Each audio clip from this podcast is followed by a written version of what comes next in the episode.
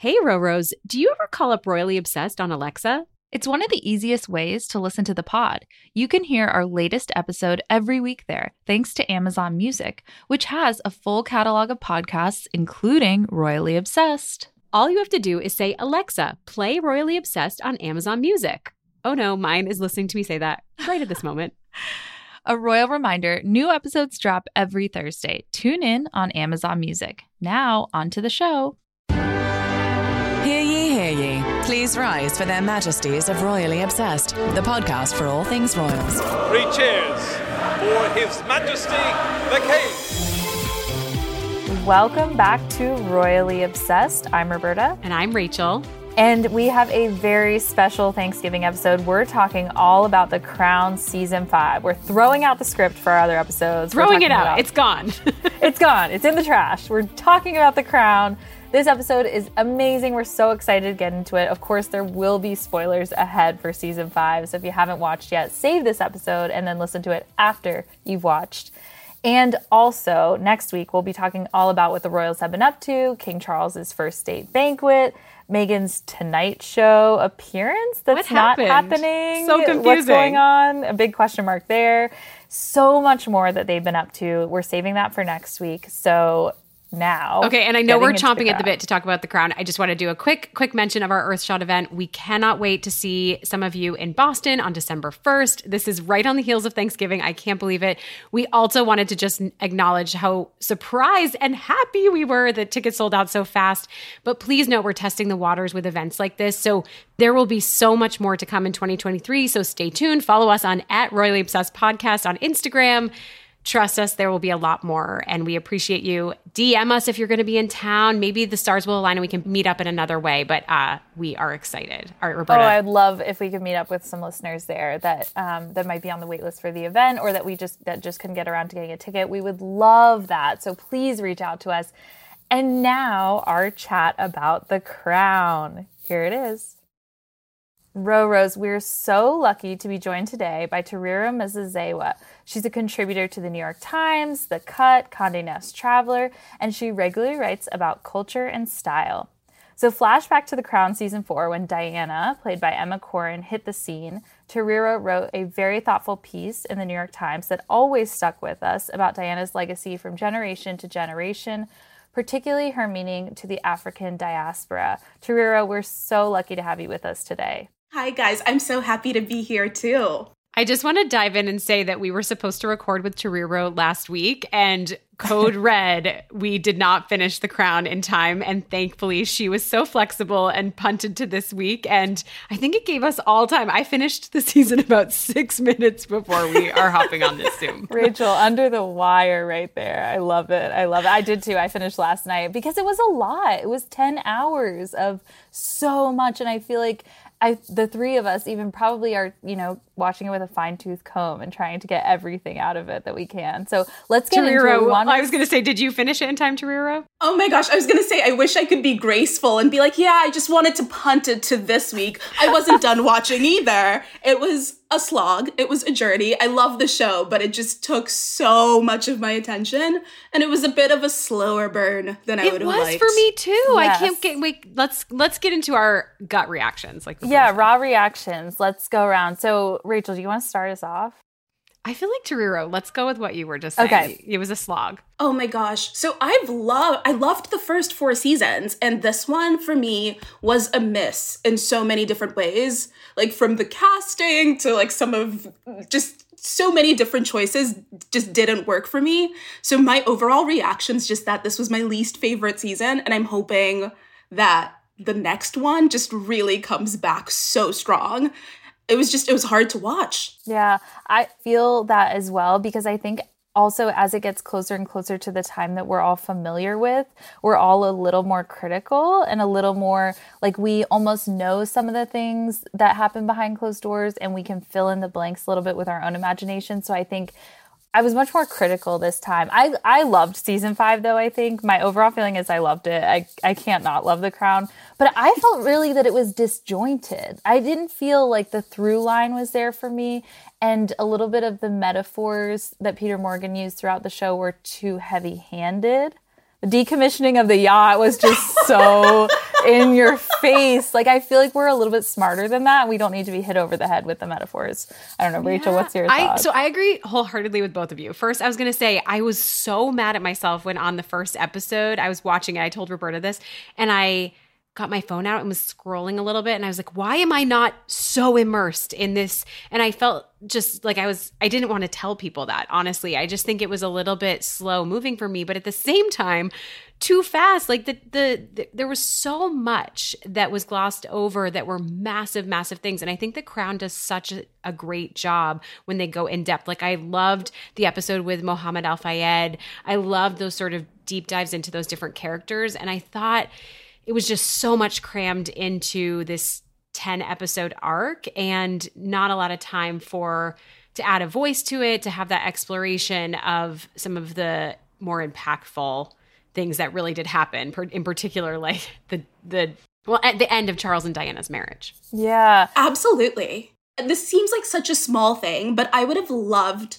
a little bit more on like the revenge dress, for example, or all yes. of Diana's choices. Like I didn't understand Diana's motivation. And for somebody who used style in such a smart way, like we didn't go in depth with that, or her interactions at the hospital, I feel like those images are so impactful and we are also familiar with them. And there were just moments where they could have gone in depth with those. But instead, like we saw the dress for less than a minute yeah. you know it was a yeah. couple seconds i was yep. like what is that didn't have any point of view on it it was so quick just really repeating what happened i found myself thinking you either fully commit to the diana storyline or you don't and this felt like it was straddling both worlds a little too much like i did love the sleeveless turtlenecks and i love that they showed some of her you know, collegiate sweatshirts and bike shorts outfits, but it wasn't enough fashion for me. And that's, that maybe is just me. I just love that aspect of Diana so much, but I didn't feel like there were a lot of episodes where she just, Elizabeth Debicki wasn't even really in it at all. That was where I was kind of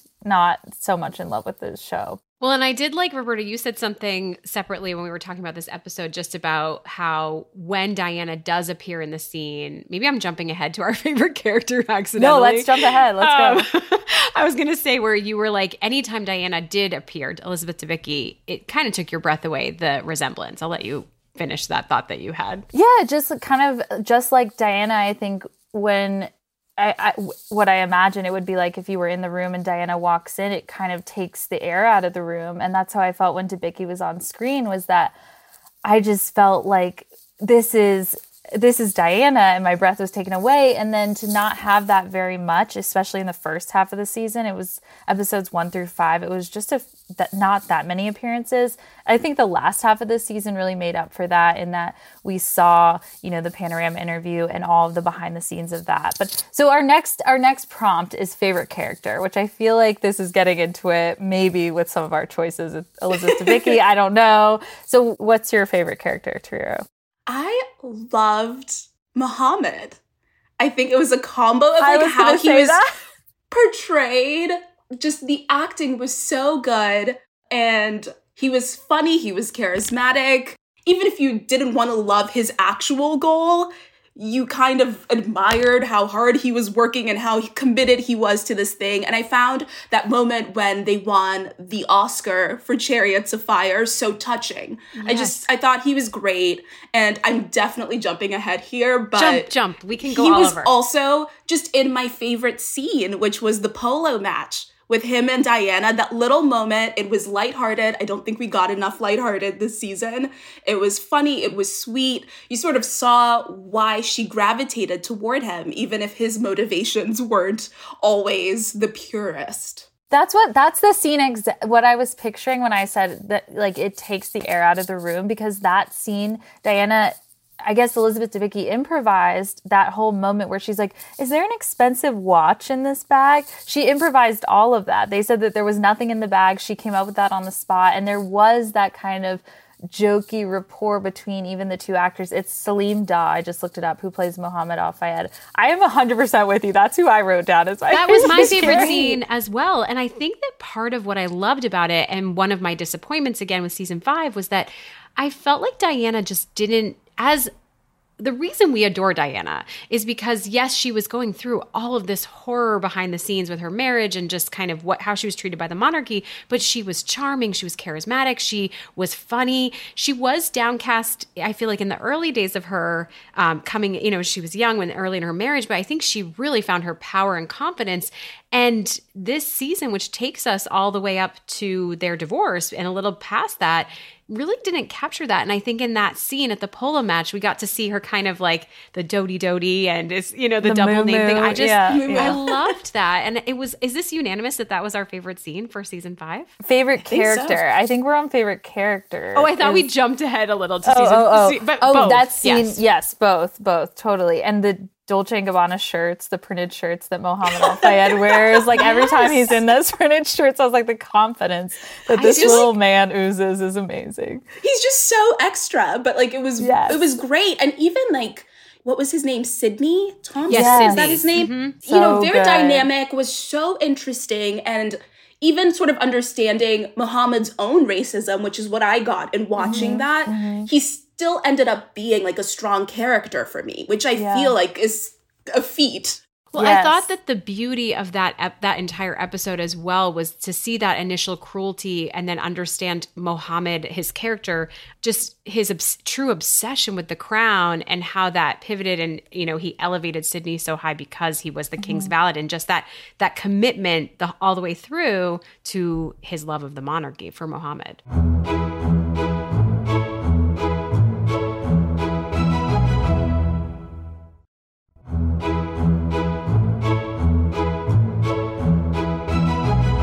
Is your favorite character someone we've already said, Rachel? So I was torn. I was going to say um, definitely Diana, but I also thought Olivia Williams was fantastic as Camilla because she yeah. was another one that I don't think is getting enough credit for the uncanny resemblance. I think there there was the moment where she, you know, after the panorama interview where the she peers out from the window and pulls the curtain back and I believe I meant to check on Getty if that's an exact replica image of her looking out when she's kind of under, you know, lockdown because of the media. Um I just was like that looks exactly like Camilla in that era and yeah, I thought she was terrific. I agree. I my only gripe with that was that I felt like Camilla was so two dimensional in the first half of the season and then really gained a lot of personality in the latter half of the season. It was almost like I just felt like two different people worked on each half. Like the first five episodes versus the hmm. last five. It, might have been how I watched it too. Like I, I really sped through the last five, but I felt more attached to those last five because Camilla to me doesn't have any real lines in the first half. And then she really comes to life when she hires Mark Bolland, the spin doctor, mm-hmm. and she has those scenes where her car is about to get towed and she's like, Diana would never have this happen. So I feel like, yeah, I, I loved Olivia Williams as that. I think since Tariro picked Muhammad, I'm going to have to go with Imelda Staunton as the mm. queen. I mean, classic, but also because so many. Face right now. Sorry, So my jaw just dropped. I'm sorry. I do think though there were so many scenes where she didn't have to say a word and it was all in her expression, her eyes. There was just so much communicated in those moments and to kind of go up against Charles really pushing her off the throne for so much of the season is that's the one of the biggest storylines there is is is just not even saying anything back to him but just the emotion that that must she she really conveyed that to me. I think she did a wonderful job. I don't know. maybe Tariro I'm- reaction. We need Yes, to hear what. reaction. So this is connected to just my broader dissatisfaction with the casting this season. okay. I'm so I'm so sorry. Um, I I think she's an amazing actress, and I think Dominic West is a great actor. Yeah. I just didn't connect with them in their roles. I don't know what exactly that was about because I've seen them both in so many things, and just I, I feel like a fan, but it just didn't connect for me. Like, I, and I mm. don't know what I would have done to fix it. Like, I didn't.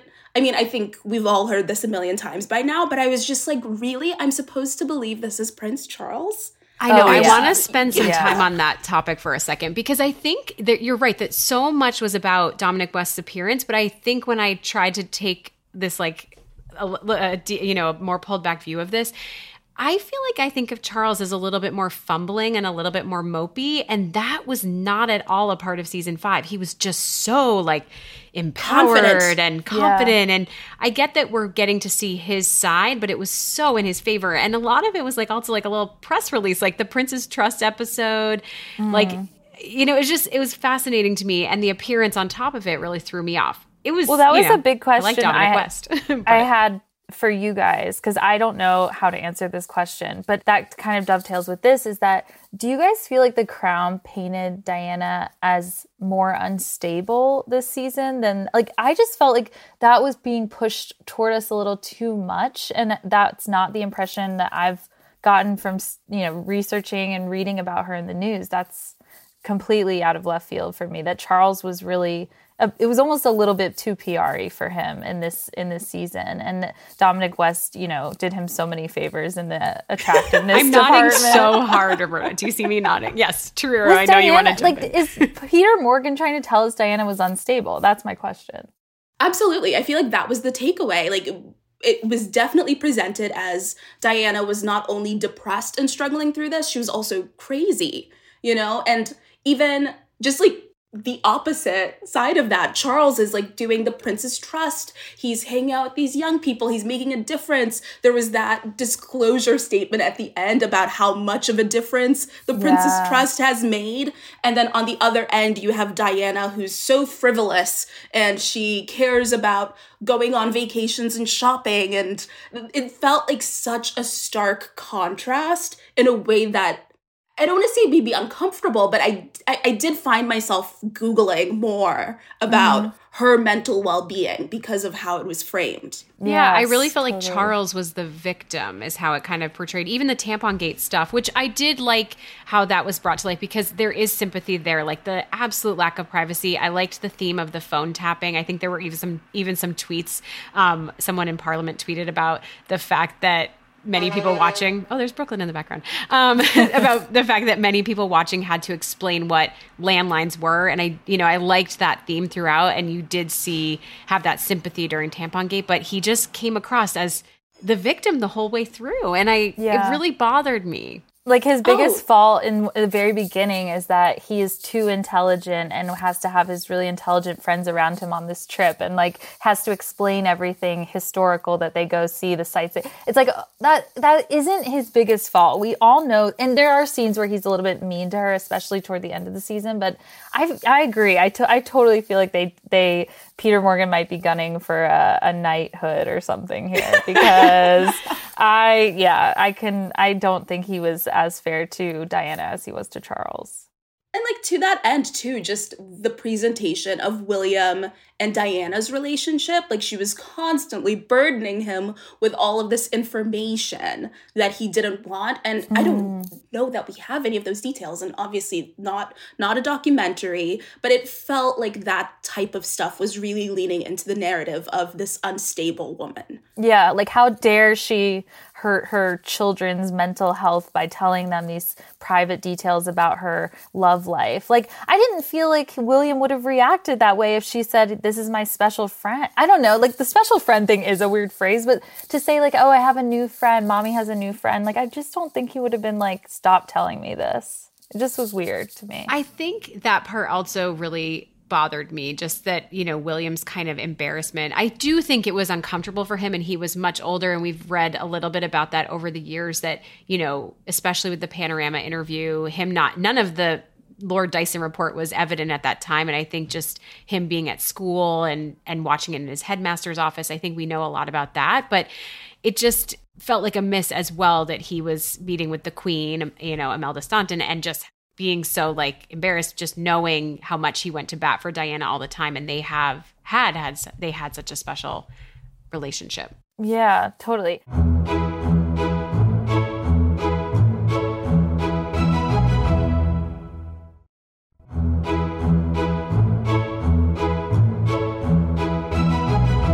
So, favorite scene, the horse races. I love that, Tariro. Rachel, do you want, I can go if you want me to jump in on my favorite scene really quick. It's really go quick. it. Mine is also Elizabeth Debicki because she was just so incredible this season, but it's when she's voting no on the monarchy program. the redial on the phone. I don't know. I was like in stitches over that. I, I was watching with my mom. We were both just laughing so hard about she's just uh, vote no on the monarchy. No, redial. No, redial. No. It was so good. It was so, and I just remember those days of like landlines and like voting by telephone and stuff. And that's just funny. What about you, Rachel? You know, I was going to say that polo scene is definitely number one when Mohammed Al Fayed sits down with Diana. But I think the marital autopsy scene I really, really liked because, mm. again, that's totally inferred. That was a way to kind of put some closure on what Diana and Charles had been through.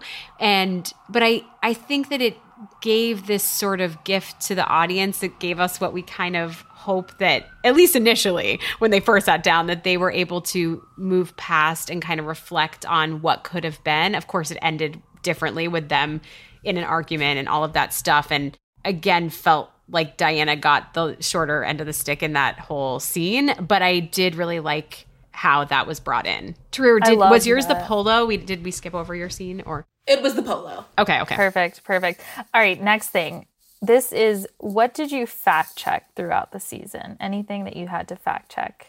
Oh, for Everything. me, Yeah, everything. True. the main thing, again, so frivolous, especially because Elizabeth Debicki was just so strong. She was amazing. The height. And I mm. know I needed to know how tall she was. And I don't know if it was how it was filmed or what, but I felt how tall she was. And I know Diana was tall. She was 5'10, so was Charles, or was. They were the same height. And um very often he would stand like a step above her or or she would stand a step below him. Yeah. So in photos it looks like he's taller, but I I just felt like she was really tall and she is. Elizabeth Debicki is 6'3. wow She's so tall. Oh my she is really towering in those scenes Yeah. Did you feel that? Did you guys Yes. feel that watching it? I was Yes. like, wow. Because even in the scenes where she's by herself in the apartment, I'm like, she's really tall. It really stood out to me. she's not standing next to anyone. I'm like, wow, she's tall.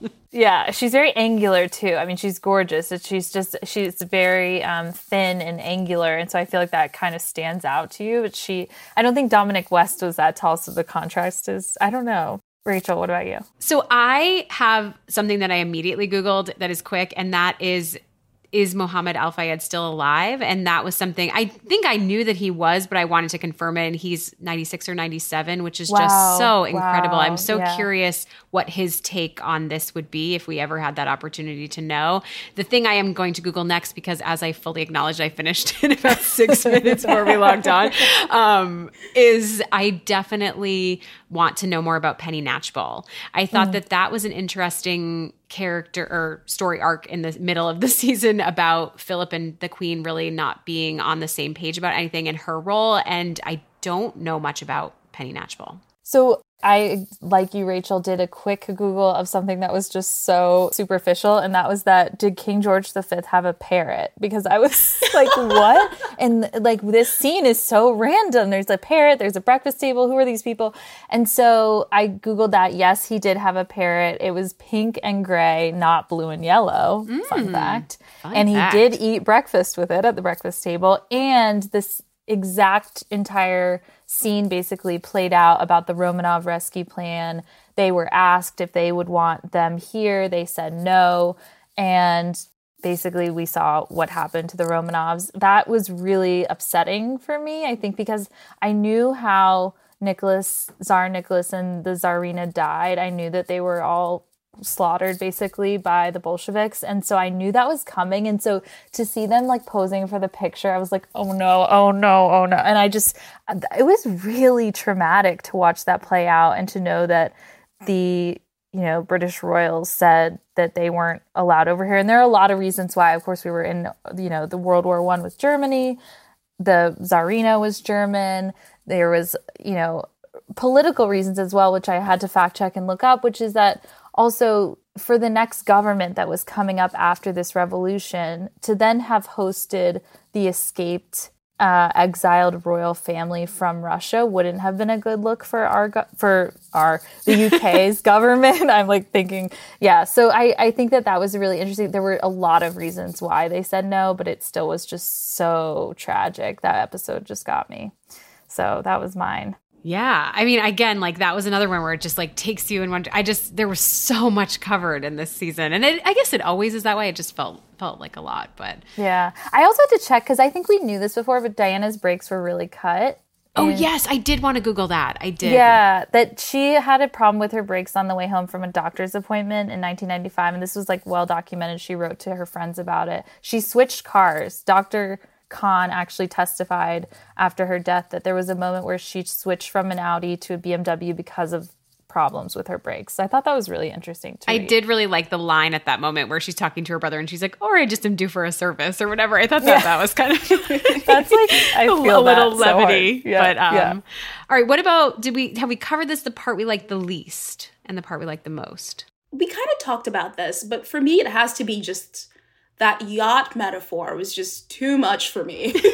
and just the way it came back in the final episode, I was like, I thought we were done with the yacht. Like, why are we still here? and kind of like a tepid way to end the whole thing, right? Like, Yeah. I felt like that was the one thing, because again, I finished recently, is just like, it ended so abruptly and I rewound. I was like, did I look away at the wrong moment and miss something? It just ended so on a weird moment for me. Yeah, and it was it was it was so heavy-handed with the the yacht's not working. She's falling apart. She doesn't look as good. Oh, she was in her prime in the 1950s. Like it just so many things where you're like, we get it. It's the queen. like we get the it's the monarchy.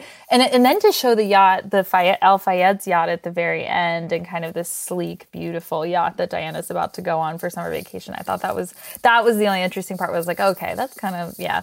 The yacht symbolism is like so heavy though. Um, my least favorite, I think, of the whole season, season five, was Martin Bashir. Seeing that all play out, I felt like that was really chilling to kind of see behind the scenes now that we know that he really did lie about all these bank statements and forge them. And we know the Lord Dyson report.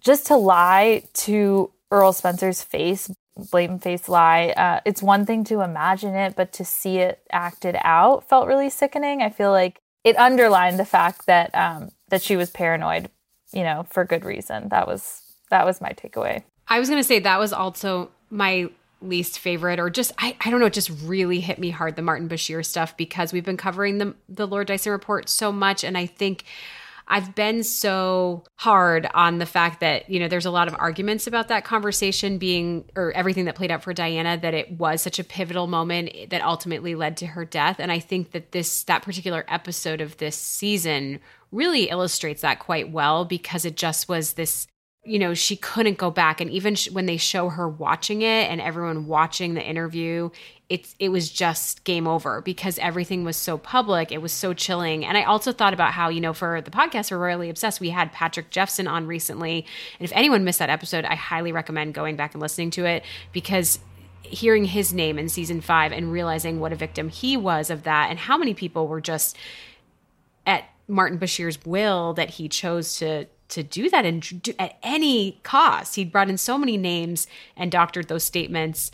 It it was really really uh, horrific for me to watch. I think. I thought it was one of the strongest episodes of the season. Yeah. Like I thought it just elicited so much emotion for me. Like I just felt horrible for her. I was appalled by how many people he was able to fool within the BBC. It made me question the rela- or at least view it more skeptically the relationship between the crown and the BBC. Just all of those relationships. I thought it was just a really strong episode. Mm-hmm. That's what struck me was how I, I liked that Peter Morgan included that there were higher ups that were able to kind of question him and never did. And, you know, there were people at the very top, the director general of the BBC, that could have said, Martin Bashir, how, what did you use to persuade her and her brother to take this on with a no name journalist at the time against massive, you know, she even mentioned Oprah Winfrey wanted her as an interview.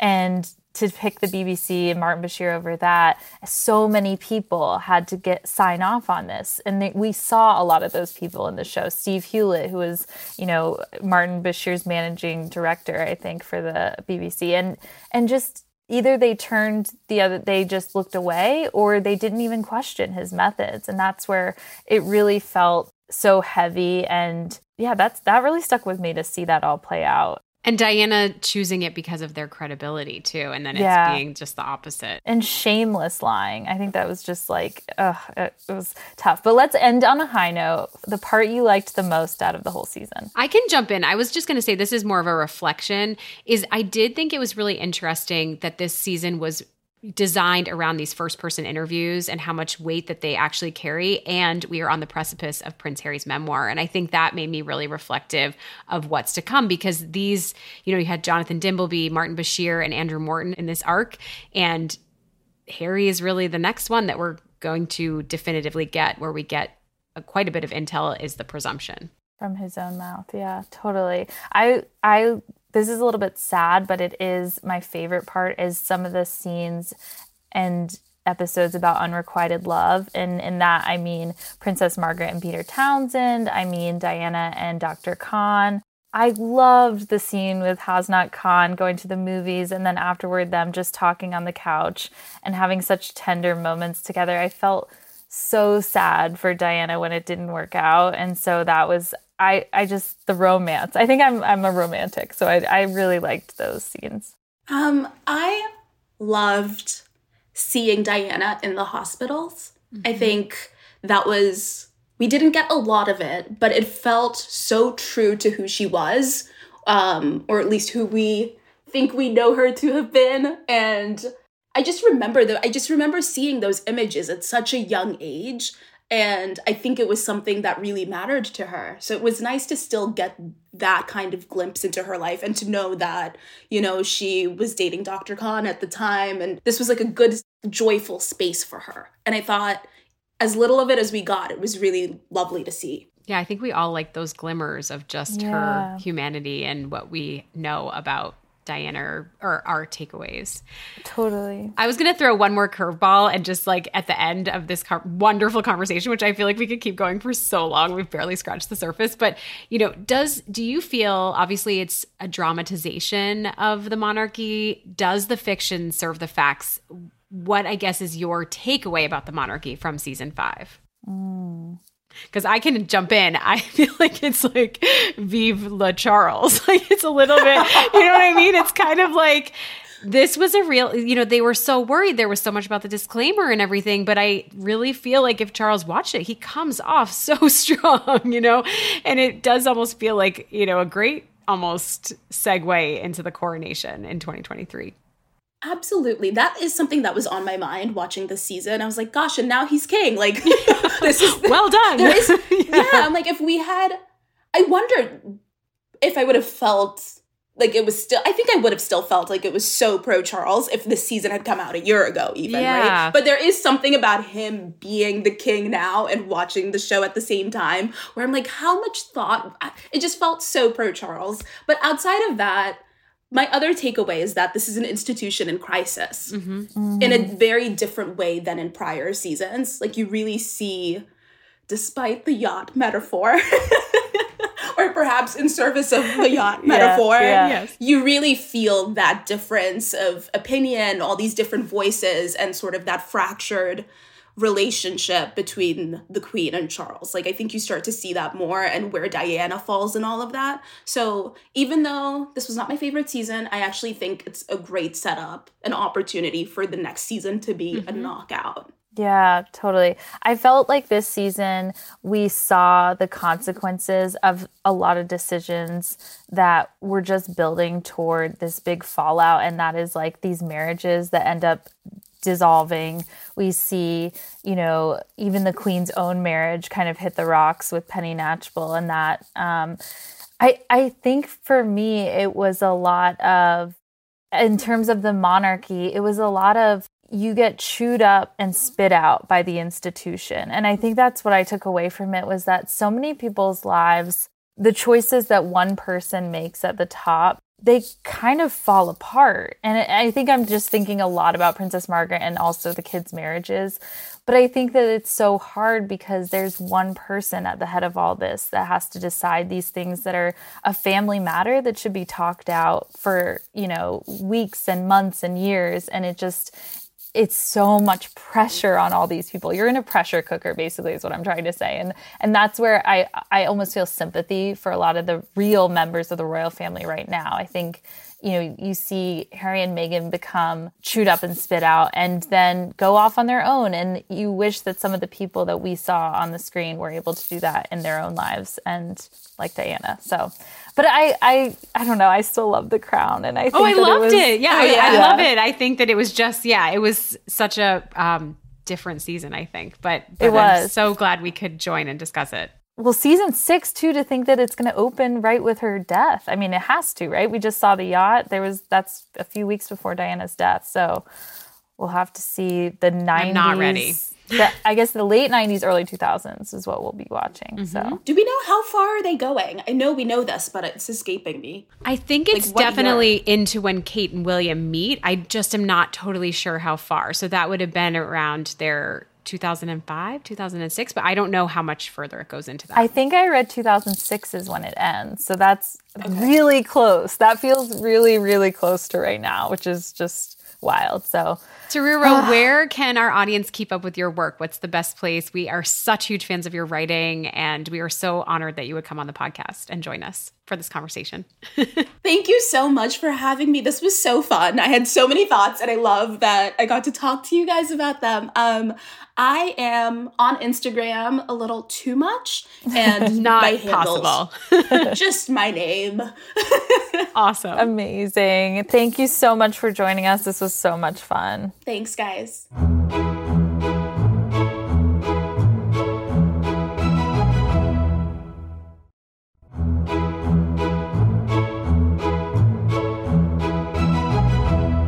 What an amazing conversation. Please, please, please send us an email with your thoughts on season five of The Crown. We know you have lots of them. We could barely even cover all of ours. We have so many more, but it is a treasure to be able to talk about this with you. Email us at info at gallerypodcast.com. And till next week, Happy Thanksgiving. God save the pod. God Happy Thanksgiving. save the pod. Her Majesties of Royally Obsessed have retired for this episode. God save the pod. And if you fancy the podcast, give Royally Obsessed the royal rating of five stars on Apple Podcasts. Follow us on Instagram at Royally Obsessed Podcast and join our Facebook group, Royally Obsessed. Royally Obsessed is a gallery podcast production.